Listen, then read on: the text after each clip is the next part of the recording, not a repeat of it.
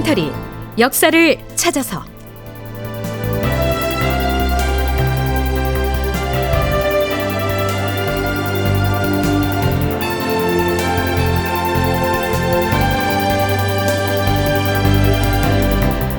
제 1241편 의병장 정봉수가 있었다. 극본 이상락, 연출 황형선.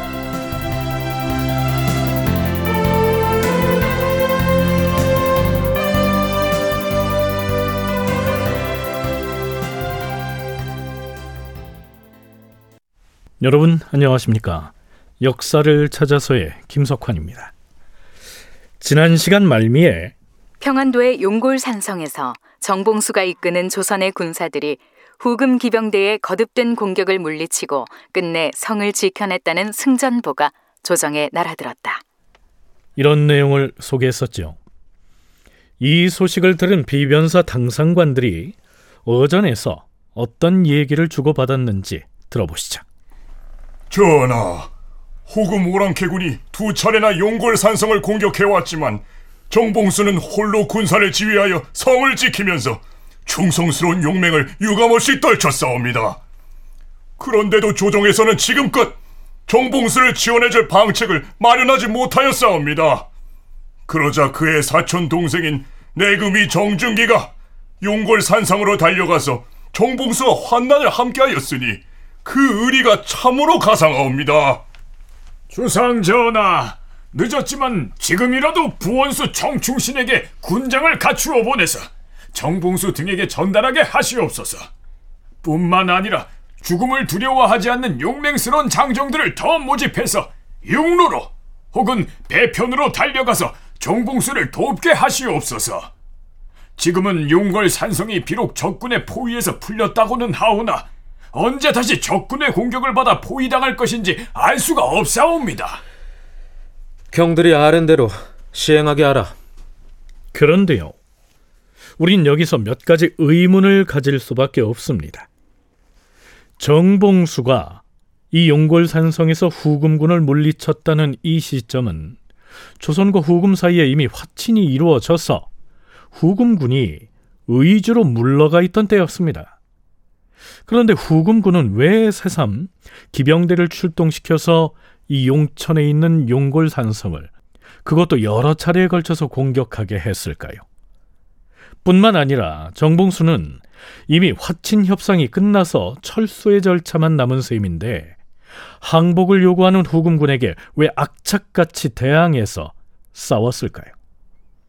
이 의문점을 풀 수 있는 열쇠말은 모물룡입니다. 동북아 역사재단 장정수 연구위원의 설명 들어보시죠. 모물룡은 지금 들어올 때 못 잡았잖아요. 근데 어떻게든 지금 가려고 했더니 이 청북 지역에 있는 산성들이 모문룡의 지원을 받고 있단 말이에요. 그러니까 이들을 제거하지 않으면 결국 후금의 입장에서는 전략적인 도루묵이 되잖아요. 결국 이 동방진 세력은 조선 땅에서 활개를 치고 있을 것이고 오히려 상황이 악화된 거죠. 그래서 이거를 괄시하고 갈 수가 없었던 거예요. 모문룡도 자기가 싸울 자신은 없고 그래서 어떻게 하냐면 무기하고 군량을 지원해줘요. 그러면 정봉수는 뭘 제공했냐면 머리를 제공했습니다. 그러면 모문룡은 이 머리를 가지고 자기 전공으로 포장해서 명조정에 보고를 했어요. 그래서 명조정은요 소식이 들어가려면 몇 달 걸리겠죠? 선전하고 있는 줄 알았던 거예요. 그러니까 철수를 앞둔 후금군 내부에서 이러한 논의가 있었겠지요. 장군, 비록 우리가 조선과 화친 협약을 체결하고 이곳 의주까지 물러나 있으나 용천에 있는 용골 산성을 함락시키지 않고 그냥 지나온 것은 문제가 있습니다. 음, 지금 용골 산성의 수비 상황은 어떠한가? 의병장 정봉수가 인근에서 모집한 의병들과 관군을 지휘하면서 성문을 닫아 걸고 철통 수비를 하고 있다고 합니다. 조선 조정과 이미 화약을 맺었으니 그까지 산성 하나 그대로 둔다고 해서 무슨 문제가 있겠는가? 결코 가벼이 볼 문제가 아닙니다. 왜 그런가? 지금 용골 산성을 지키고 있는 정봉수는 모물룡의 지원을 받고 있습니다. 우리가 조선을 침공한 첫째 목적이 모물룡을 제거하는 것이었는데 그 목적을 달성하지 못하지 않았습니까? 만일 이런 상태에서 우리가 압록강을 건너 철수해버리면 어찌 되겠습니까? 우리가 철수해버리면 용골 산성이 있는 용천 지역은 물론이고 그 일대를 모두 모물령이 점령해버릴 것입니다. 그렇게 되면 예전에 가도라는 작은 섬에만 갇혀있던 모물령은 청천강 이북 지역의 넓은 거점을 확보하여 그 세력이 매우 강성해질 것입니다. 일리 있는 말이다. 그렇다면 모물룡의 지원을 받고 있는 용골산성을 그대로 둔 채 물러날 수는 없는 일이다. 군사를 이끌고 가서 용골 산성을 함락시키고 정봉수의 항복을 받아오라. 예, 장군. 자, 기병들은 용골 산성으로 출격하라.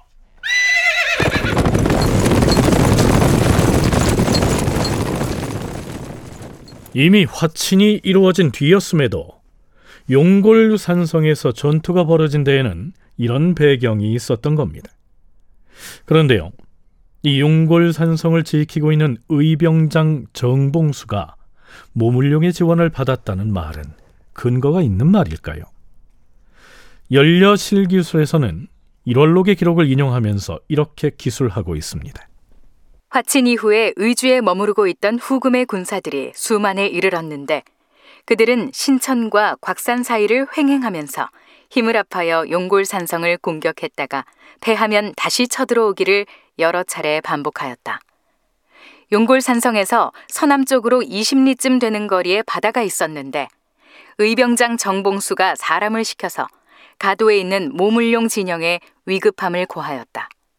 그러자 모물룡은 끊임없이 양식과 무기를 배로 실어다가 원조해 주었으므로 정봉수는 이에 힘입어 성을 지켜낼 수가 있었다. 자, 이런 상황이었기 때문에 후금군이 철수를 하고 나면 그 일대가 모물룡의 세력권 안에 들어갈 것이라는 우려는 아예 근거가 없진 않죠.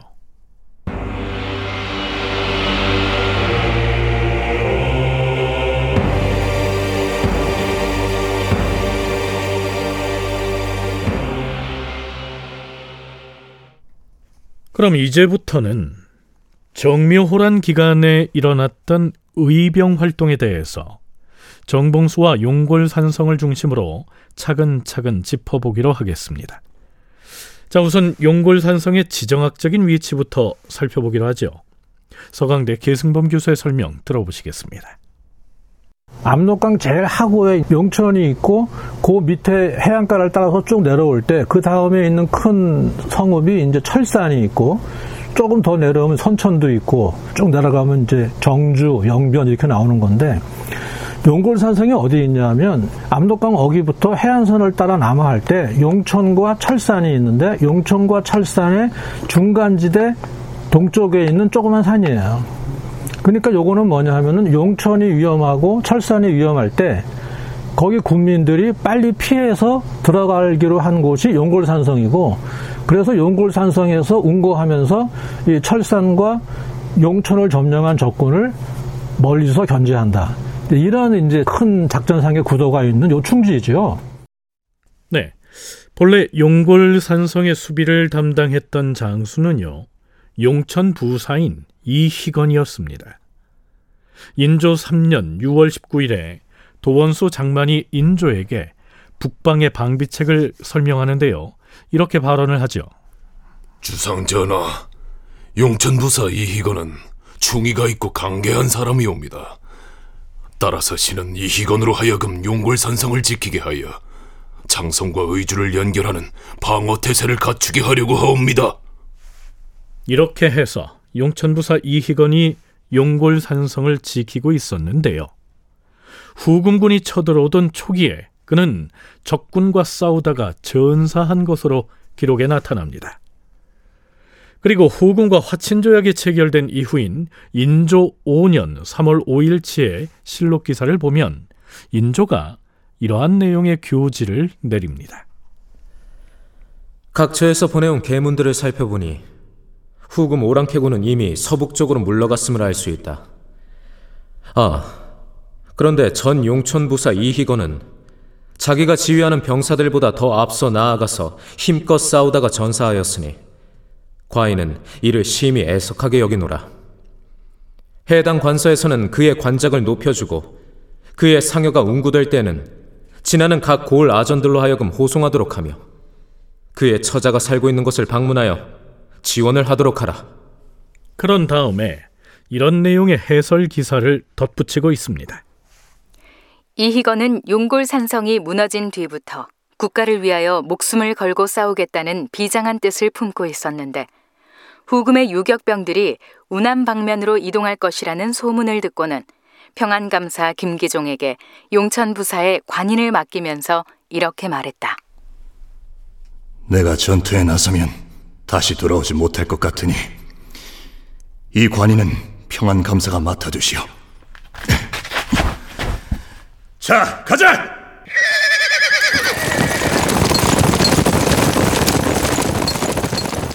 이희건은 드디어 30명의 기마병을 이끌고 적을 추격하였다. 그는 병사들보다 앞장을 서서 돌격하다가 적의 화살을 맞고 죽으니 이 소식을 들은 자들이 모두 슬퍼하였다. 막강한 후금의 유격대를 향해서 겨우 30명의 병사들만을 이끌고 공격에 나섰다고 하니까요. 뭐 다소 무모한 출병을 한 것 같긴 하죠. 동북아 역사재단 장정수 연구위원의 얘기 이어집니다.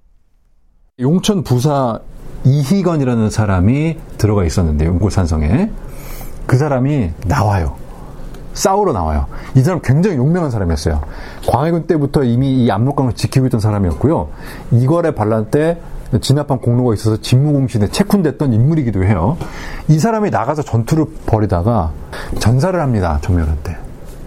그래서 이 옆에 보면 미곳진이라는 데가 있는데 미곳 첨사였던 게 장사준이라는 이 사람이 후금군하고 결탁을 해가지고 군량이라든지 무기 같은 걸 좀 대주는 역할을 했던 것 같아요. 이희건이 전사하고 난 다음 용골 산성은 미곳 첨사 장사준이 지키게 됩니다. 그런데 이 장사준은 후금군을 대적해서 싸우기는커녕 일찌감치 후금 편으로 돌아서서 결탁해버리죠. 그 모습을 보고 분개서 떨쳐 나선 사람이 바로 정봉수였던 것입니다. 계승범 교수의 얘기 이어집니다.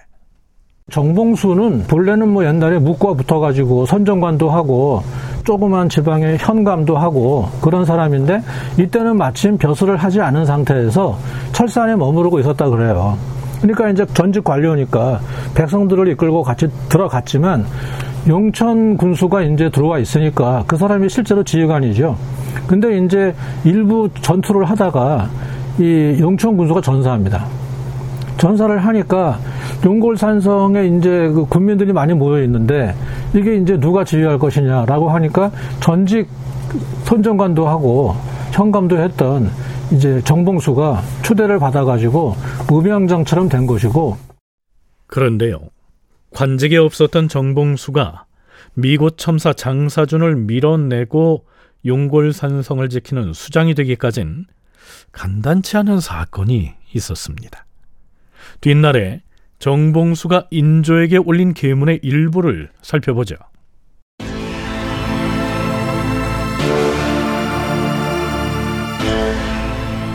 주상전하, 용골산성 의병장 정봉수가 아뢰옵니다. 용천부사 이희건이 전투에 나섰다가 전사하자 용골산성에 들어가 있던 미곳 첨사 장사주는 스스로 머리를 깎아 변발을 하고서 후금장수 아미를 찾아가 투항을 하고 말았사옵니다.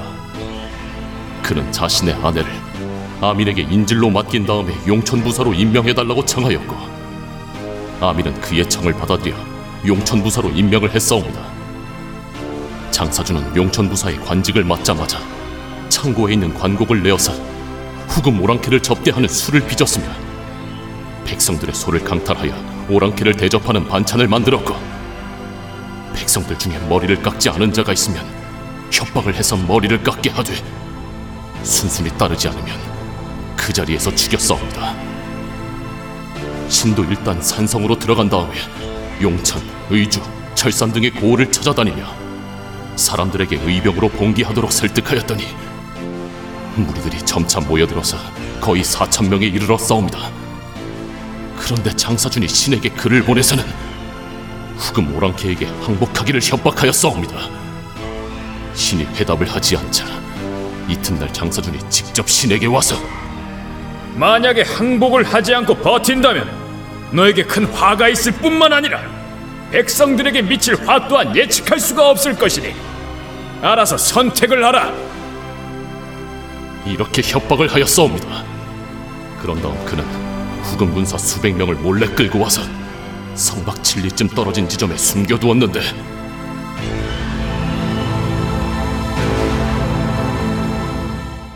여기까지는 인조실록의 내용이고요. 연려실기술에 의하면 그는 동생인 정기수와 의병 김종민을 따로 불러서 은밀하게 이 거사를 논의합니다.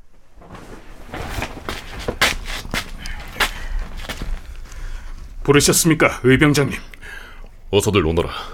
내 긴히 할 말이 있는데 새어나가면 안 될 터이니 각별히 비밀을 지켜야 한다. 무슨 말씀인데 그러십니까? 미곳 첨사 장사준을 그냥 두고만 보아야겠느냐? 두고만 볼 수 없죠.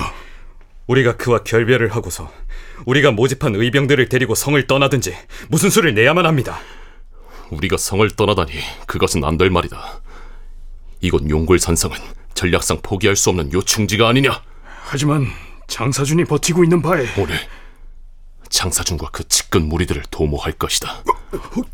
그럼 장사준 일당을 죽인다는 것이 우선 너희들은 장사준을 찾아가서 우리가 후금 오랑캐에게 항복할 뜻이 있는 것처럼 속여서 내가 만나기를 원한다고 전하라. 그 사이에 나는 용감하고 날랜 용사들을 대기시킬 것이다. 만나기로 한 시각이 다가왔고 의병장 정봉수는 약속 장소 인근에 미리 잠복한 의병 용사들을 향해서 큰 소리로 이렇게 소리칩니다. 용맹스런 우리의 의병 용사들이여! 오랑캐에게 투항하여 나라를 배신한 역적 장사준과 그 무리들의 목을 베어라!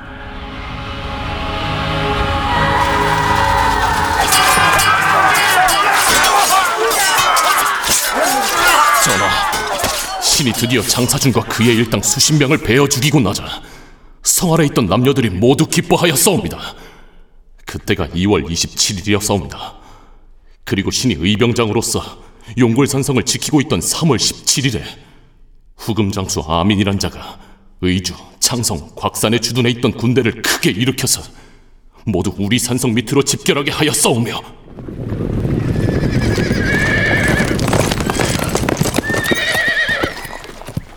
묘시에서 신시까지 다섯 차례의 큰 싸움을 하였사옵니다. 의병장 정봉수의 싸움은 계속됩니다. 다큐멘터리 역사를 찾아서 다음 시간에 계속하겠습니다.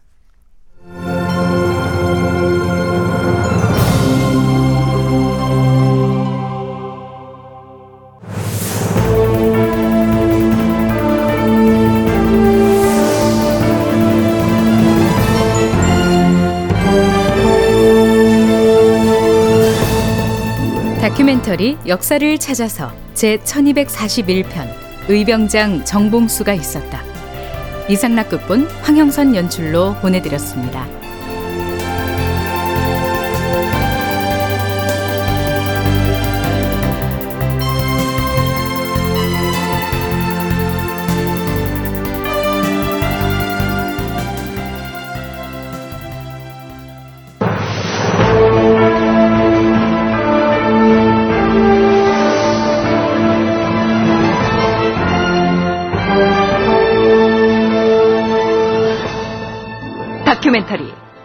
역사를 찾아서.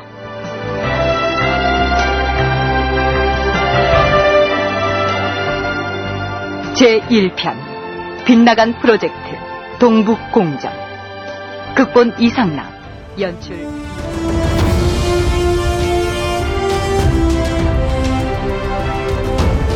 역사를 부정하는 민족에게 발전은 없습니다. 역사를 망각한 민족에게 미래는 없습니다. 진짜 역사를